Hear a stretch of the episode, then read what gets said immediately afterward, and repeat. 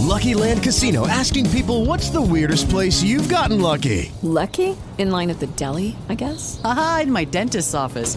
More than once, actually. Do I have to say? Yes, you do. In the car before my kids' PTA meeting. Really? Yes. Excuse me, what's the weirdest place you've gotten lucky? I never win and tell. Well, there you have it. You can get lucky anywhere playing at LuckyLandSlots.com. Play for free right now. Are you feeling lucky? No purchase necessary. Void where prohibited by law. 18 plus. Terms and conditions apply. See website for details. Hello, it is Ryan, and I was on a flight the other day playing one of my favorite social spin slot games on ChumbaCasino.com. I looked over the person sitting next to me, and you know what they were doing? They were also playing Chumba Casino. Coincidence? I think not. Everybody's loving having fun with it. Chumba Casino is home to hundreds of casino-style games that you can play for free anytime, anywhere even at 30,000 feet. So sign up now at ChumbaCasino.com to claim your free welcome bonus. That's ChumbaCasino.com and live the Chumba life. No purchase necessary. VGW. Void prohibited by law. See terms and conditions. 18 plus. Warm by Robert Sheckley. Anders lay on his bed, fully dressed except for his shoes and black bow tie, contemplating, with a certain uneasiness, the evening before him. In twenty minutes he would pick up Judy at her apartment and that was the uneasy part of it. He had realized, only seconds ago, that he was in love with her. Well, he'd tell her. The evening would be memorable. He would propose, there would be kisses, and the seal of acceptance would, figuratively speaking, be stamped across his forehead. Not too pleasant an outlook, he decided. It really would be much more comfortable not to be in love. What had done it? A look, a touch, a thought? It didn't take much, he knew, and stretched his arms for a thorough yawn. "Help me," a voice said. His muscles spasmed, cutting off the yawn in mid moment. He sat upright on the bed, then grinned and lay back again. "You must help me," the voice insisted. Anders sat up reached for a polished shoe and fitted it on, giving his full attention to the tying of the laces. "Can you hear me?" the voice asked. "You can, can't you?" That did it. "Yes, I can hear you," Anders said, still in a high good humor. "Don't tell me you're my guilty subconscious, attacking me for a childhood trauma I never bothered to resolve. I suppose you want me to join a monastery. "I don't know what you're talking about," the voice said. "I'm no one's subconscious. I'm me. Will you help me?" Anders believed in voices as much as anyone. That is, he didn't believe in them at all, until he heard them. Swiftly he catalogued the possibilities. Schizophrenia was the best answer, of course, and one in which his colleagues would concur. But Anders had a lamentable confidence in his own sanity. In which case "Who are you?" he asked. "I don't know," the voice answered. Anders realized that the voice was speaking within his own mind. Very suspicious. "You don't know who you are," Anders stated. "Very well. Where are you?" "I don't know that either." The voice paused and went on. "Look, I know how ridiculous this must sound. Believe me, I'm in some sort of limbo. I don't know how I got here or who I am, but I want desperately to get out. Will you help me?" Still fighting the idea of a voice speaking within his head, Anders knew that his next decision was vital. He had to accept or reject his own sanity. He accepted it. "All right," Anders said, lacing the other shoe. I'll grant that you're a person in trouble, and that you're in some sort of telepathic contact with me. Is there anything else you can tell me?" "I'm afraid not," the voice said, with infinite sadness. "You'll have to find out for yourself." "Can you contact anyone else?" "No." "Then how can you talk with me?" "I don't know." Anders walked to his bureau mirror and adjusted his black bow tie, whistling softly under his breath. Having just discovered that he was in love, he wasn't going to let a little thing like a voice in his mind disturb him. I really don't see how I can be of any help, Anders said, brushing a bit of lint from his jacket. You don't know where you are, and there don't seem to be any distinguishing landmarks. How am I to find you? He turned and looked around the room to see if he'd forgotten anything. I'll know when you're close, the voice said. You were warm just then. Just then? All he had done was look around the room. He did so again, turning his head slowly. Then it happened. The room, from one angle, looked different. It was suddenly a mixture of muddled colors, instead of the carefully blended pastel shades he had selected. The lines of wall, floor, and ceiling were strangely off proportion, zigzag, unrelated. Then everything went back to normal.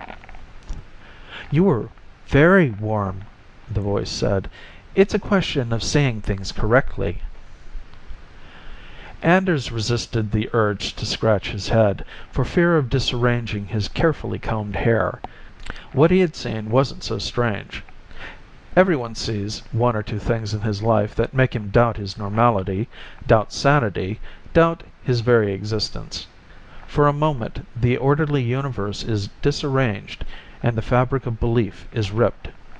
But the moment passes. Anders remembered once as a boy, awakening in his room in the middle of the night. How strange everything had looked. Chairs, table, all out of proportion, swollen in the dark. The ceiling pressing down, as in a dream. But that had also passed. "Well, old man," he said, "if I get warm again, let me know." "I will," the voice in his head whispered. "I'm sure you'll find me."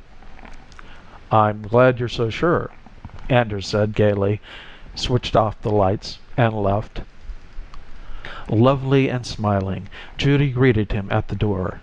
Looking at her, Anders sensed her knowledge of the moment. Had she felt the change in him, or predicted it? Or was love making him grin like an idiot? "Would you like a before party drink?" she asked. He nodded, and she led him across the room to the improbable green and yellow couch. Sitting down, Anders decided he would tell her when she came back with the drink. No use in putting off the fatal moment. A lemming in love, he told himself. "You're getting warm again," the voice said. He had almost forgotten his invisible friend, or fiend as the case could well be. What would Judy say if she knew he was hearing voices? Little things like that, he reminded himself, often break up the best of romances. "Here," she said, handing him a drink. Still smiling, he noticed the number two smile to a prospective suitor, provocative and understanding. It had been preceded, in their relationship, by the number one nice girl smile, the don't misunderstand me smile to be worn on all occasions, until the correct words have been mumbled. "That's right," the voice said. "It's in how you look at things." "Look at what?" Anders glanced at Judy, annoyed at his thoughts. If he was going to play the lover, let him play it. Even through the astigmatic haze of love he was able to appreciate her blue gray eyes, her fine skin, if one overlooked a tiny blemish on the left temple. Her lips, slightly reshaped by lipstick. "How did your classes go today?" she asked. Well, of course she'd ask that, Anders thought.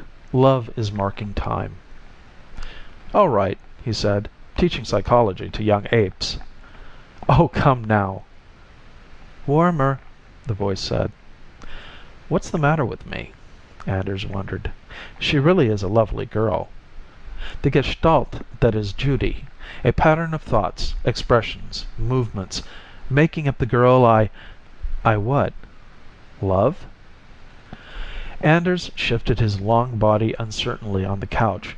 He didn't quite understand how this train of thought had begun. It annoyed him. The analytical young instructor was better off in the classroom. Couldn't science wait until nine ten in the morning? "I was thinking about you today," Judy said, and Anders knew that she had sensed the change in his mood. "Do you see?" the voice asked him. "You are getting much better at it." I don't see anything, Anders thought, but the voice was right. It was as though he had a clear line of inspection into Judy's mind. Her feelings were nakedly apparent to him, as meaningless as his room had been in that flash of undistorted thought. "I really was thinking about you," she repeated. "Now look," the voice said. Anders watching the expressions on Judy's face, felt the strangeness descend on him. He was back in the nightmare perception of that moment in his room. This time it was as though he were watching a machine in a laboratory. The object of this operation was the evocation and preservation of a particular mood. The machine goes through a searching process, invoking trains of ideas to achieve the desired end. "Oh, were you?" he asked, amazed at his new perspective. "Yes. I wondered what you were doing at noon," the reactive machine opposite him on the couch said, expanding its shapely chest slightly. "Good," the voice said, commending him for his perception. "Dreaming of you, of course," he said to the flesh clad skeleton behind the total gestalt Judy. The flesh machine rearranged its limbs, widened its mouth to denote pleasure. The mechanism searched through a complex of fears, hopes, worries, through half remembrances of analogous situations, analogous solutions. And this was what he loved. Anders saw too clearly and hated himself for seeing. Through his new nightmare perception, the absurdity of the entire room struck him. "Were you really?" the articulating skeleton asked him. "You're coming closer," the voice whispered. To what? The personality? There was no such thing. There was no true cohesion, no depth, nothing except a web of surface reactions, stretched across automatic visceral movements. He was coming closer to the truth. "Sure," he said sourly. The machine stirred, searching for a response. Anders felt a quick tremor of fear at the sheer alien quality of his viewpoint. His sense of formalism had been slowed off, his agreed upon reactions bypassed. What would be revealed next? He was seeing clearly he realized, as perhaps no man had ever seen before. It was an oddly exhilarating thought. But could he still return to normality? "Can I get you a drink?" the reaction machine asked. At that moment Anders was as thoroughly out of love as a man could be. Viewing one's intended as a depersonalized, sexless piece of machinery is not especially conducive to love. But it is quite stimulating, intellectually. Anders didn't want normality. A curtain was being raised, and he wanted to see behind it. What was it some Russian scientist, Ouspensky, wasn't it, had said? Think in other categories. That was what he was doing, and would continue to do. "Good bye," he said suddenly. The machine watched him, open mouthed, as he walked out the door. Delayed circuit reactions kept it silent until it heard the elevator door close. "You were very warm in there," the voice within his head whispered, once he was on the street. "But you still don't understand everything." "Tell me, then," Anders said, marveling a little at his equanimity. In an hour he had bridged the gap to a completely different viewpoint, yet it seemed perfectly natural. "I can't," the voice said. "You must find it yourself." "Well, let's see now," Anders began. He looked around at the masses of masonry, the convention of streets cutting through the architectural piles. "Human life," he said, "is a series of conventions. When you look at a girl, you're supposed to see a pattern, not the underlying formlessness." "That's true," the voice agreed, but with a shade of doubt. "Basically, there is no form. Man produces gestalts and cuts form out of the plethora of nothingness. It's like looking at a set of lines and saying that they represent a figure. We look at a mass of material, extract it from the background, and say it's a man. But in truth there is no such thing. There are only the humanizing features that we, myopically, attach to it. Matter is conjoined, a matter of viewpoint." "You're not seeing it now," said the voice. "Damn it," Anders said. He was certain that he was on the track of something big, perhaps something ultimate. Everyone's had the experience. At some time in his life, everyone looks at a familiar object and can't make any sense out of it. Momentarily the gestalt fails, but the true moment of sight passes. The mind reverts to the superimposed pattern. Normalcy continues. The voice was silent. Anders walked on, through the gestalt city. "There's something else, isn't there?" Anders asked. "Yes." What could that be? he asked himself. Through clearing eyes, Anders looked at the formality he had called his world. He wondered momentarily if he would have come to this if the voice hadn't guided him. Yes, he decided after a few moments, it was inevitable. But who was the voice, and what had he left out? "Let's see what a party looks like now," he said to the voice. The party was a masquerade. The guests were all wearing their faces. To Anders their motives, individually and collectively, were painfully apparent. Then his vision began to clear further. He saw that the people weren't truly individual. They were discontinuous lumps of flesh sharing a common vocabulary, yet not even truly discontinuous. The lumps of flesh were part of the decoration of the room and almost indistinguishable from it. They were one with the lights, which lent their tiny vision. They were joined to the sounds they made, a few feeble tones out of the great possibility of sound. They blended into the walls. The kaleidoscopic view came so fast that Anders had trouble sorting his new impressions. He knew now that these people existed only as patterns, on the same basis as the sounds they made and the things they thought they saw gestalts sifted out of the vast, unbearable real world. "Where's Judy?" a discontinuous lump of flesh asked him. This particular lump possessed enough nervous mannerisms to convince the other lumps of his reality. He wore a loud tie as further evidence. "She's sick," Anders said. The flesh quivered into an instant sympathy. Lines of formal mirth shifted to formal woe. "Hope it isn't anything serious," the vocal flesh remarked. "You're warmer," the voice said to Anders. Anders looked at the object in front of him. "She hasn't long to live," he stated. The flesh quivered. Stomach and intestines contracted in sympathetic fear. Eyes distended, mouth quivered.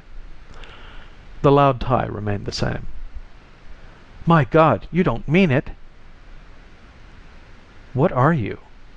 Anders asked quietly. "What do you mean?" the indignant flesh attached to the tie demanded. Serene within its reality, it gaped at Anders. Its mouth twitched, undeniable proof that it was real and sufficient. "You're drunk," it sneered. Anders laughed and left the party. "There is still something you don't know," the voice said. "But you were hot. I could feel you near me." "What are you?"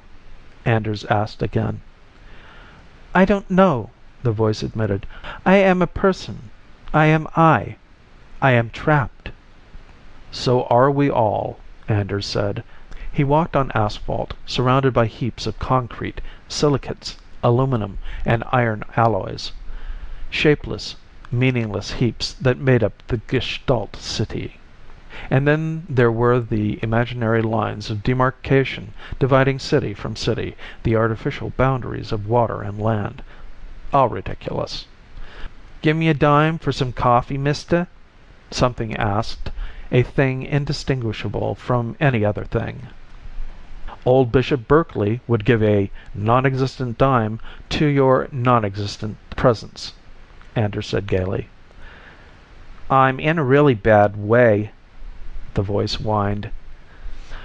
And Anders perceived that it was no more than a series of modulated vibrations. "Yes, go on," the voice commanded. "If you could spare me a quarter," the vibrations said, with a deep pretense at meaning. No, what was there behind the senseless patterns? Flesh, mass, what was that? All made up of atoms. "I'm really hungry," the intricately arranged atoms muttered. All atoms, conjoined. There were no true separations between atom and atom. Flesh was stone, stone was light. Anders looked at the masses of atoms that were pretending to solidity, meaning and reason. "Can't you help me?" a clump of atoms asked. But the clump was identical with all the other atoms. Once you ignored the superimposed patterns, you could see the atoms were random, scattered. "I don't believe in you," Anders said. The pile of atoms was gone. "Yes," the voice cried. "Yes!" "I don't believe in any of it," Anders said. After all, what was an atom? "Go on," the voice shouted. "You're hot. Go on." What was an atom? An empty space surrounded by an empty space. Absurd. Then it's all false, Anders said, and he was alone under the stars. "That's right," the voice within his head screamed. "Nothing." But stars, Anders thought. How can one believe? The stars disappeared. Anders was in a gray nothingness, a void. There was nothing around him except shapeless gray. Where was the voice? Gone. Anders perceived the delusion behind the grayness, and then there was nothing at all. Complete nothingness, and himself within it. Where was he? What did it mean? Anders' mind tried to add it up. Impossible. That couldn't be true. Again the score was tabulated, but Anders' mind couldn't accept the total. In desperation, the overloaded mind erased the figures, eradicated the knowledge, erased itself. Where am I? In nothingness. Alone. Trapped. Who am I? A voice. The voice of Anders searched the nothingness, shouted, "Is there anyone here?" No answer. But there was someone. All directions were the same. Yet moving along one he could make contact with someone. The voice of Anders reached back to someone who could save him, perhaps. "Save me," the voice said to Anders, lying fully dressed on his bed, except for his shoes and black bow tie. End of Warm by Robert Sheckley. Elevate your productivity and relaxation with solgoodbooks.com. For $10 a month, access an exclusive selection of ad free audiobooks. Perfect for listening during a break or commute. Enhance your listening experience at solgoodbooks.com. Elevate your mindfulness practice with meditative sounds from solgoodsounds.com, all without interruptions. Experience ad free tranquility and inspiring stories. Join our community of listeners at solgoodsounds.com today.